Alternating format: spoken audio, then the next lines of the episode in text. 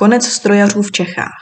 Vysoká škola přináší mladému člověku spoustu radostí, dlouholetá přátelství, mnohdy zcela milné a naivní vyhlídky na hezké platové ohodnocení v pozdějším zaměstnání. Ulevuje oddaní, pojištění a všech těch dospěláckých záležitostí, na které se nám, zjíčkaným mláďatům, ještě nechce myslet. Status studenta nám škola poskytuje úplně zadarmo, pod jednou jedinou podmínkou. A sice, že budeme pilně studovat. Nevždy je to však úplně jednoduché. Sama jsem vysokou školu opustila před několika lety, kdy jsem po útrpném učení se ke zkouškám ze statistiky, účetnictví a ekonomie raději zbalila sachy paky a vzala do zaječích. Od té doby jsem ten dobře známý pocit, že během zkouškového pomalu ale jistě hníju mezi návaly učiva a pláče nezažila. Až před pár měsíci se mi onen pocit nepřímo vrátil. Přistěhovala se ke mně nová spolubydlící. Poznali jsme se na začátku léta v hospodě se společnými přáteli. Měla zrovna po poslední zkoušce a její rozjařenost tomu odpovídala. Ze slov pitomá a převodovka se pro mě ten večer stalo nové ustálené spojení.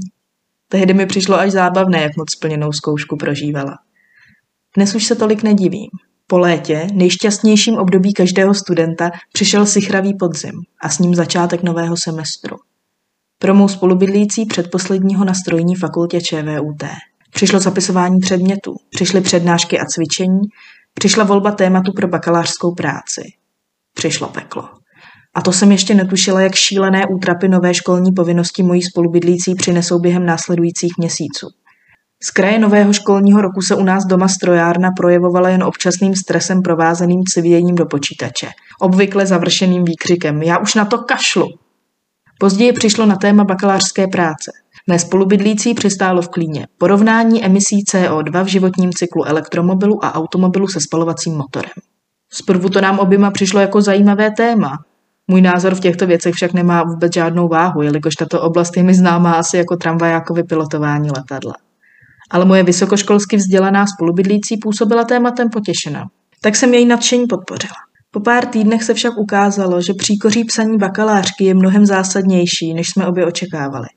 Historii webových prohlížečů na jejím a později i mém počítači, jak jsem se jí zoufale snažila pomoci, zaplavilo nesčetné množství zdánlivě užitečných zdrojů o dovozu a výrobě ropy a jejich derivátů, emisích přitom vytvořených a výrobě li-ionových baterií. Po týdnech proležených mezi všemi těmi studiemi, články a výzkumy, mnoha cigaretách a láhvích piva, za mnou spolubydlící přišla s pláčem a jejím tolik oblíbeným. Já už na to kašlu, Ukázalo se totiž, že veškeré pracně schromážděné a prostudované informace jsou úplně bezcené. Žádný článek, žádná vědecká práce, žádná kniha totiž neuvádí jedinou informaci relevantní k ropné situaci v Česku z hlediska životního prostředí. Dospěli jsme tady k závěru, že téma není tak super, jak jsme si mysleli, ale naopak úplně stejně pitomý jako ta převodovka. V posledních dnech mám o mou spolubydlící strach. Termín první odevzdávky se blíží, normostrany přibývají rychlostí jedna dvojkové fábie škrábající se z anděla na malvazinky a o spolubydlící se jistojistě pokouší šílenství. Chodí po bytě jako tělo bez duše, mumlá si pod vousy názvosloví skleníkových plynů a včera v noci popsala celou jednu stěnu koupelny inženýrskými rovnicemi přenosu hybnosti. To mi alespoň tvrdila. Všechny ty vysokoškolské radosti jsou vykoupeny notnou dávkou strastí a utrpení. A nejen pro samotné studenty. Mojí spolubydlící dnes ráno přišel mail o přijímacím řízení k inženýrskému studiu. A tak se ptám, nehledáte někdo spolubydlící?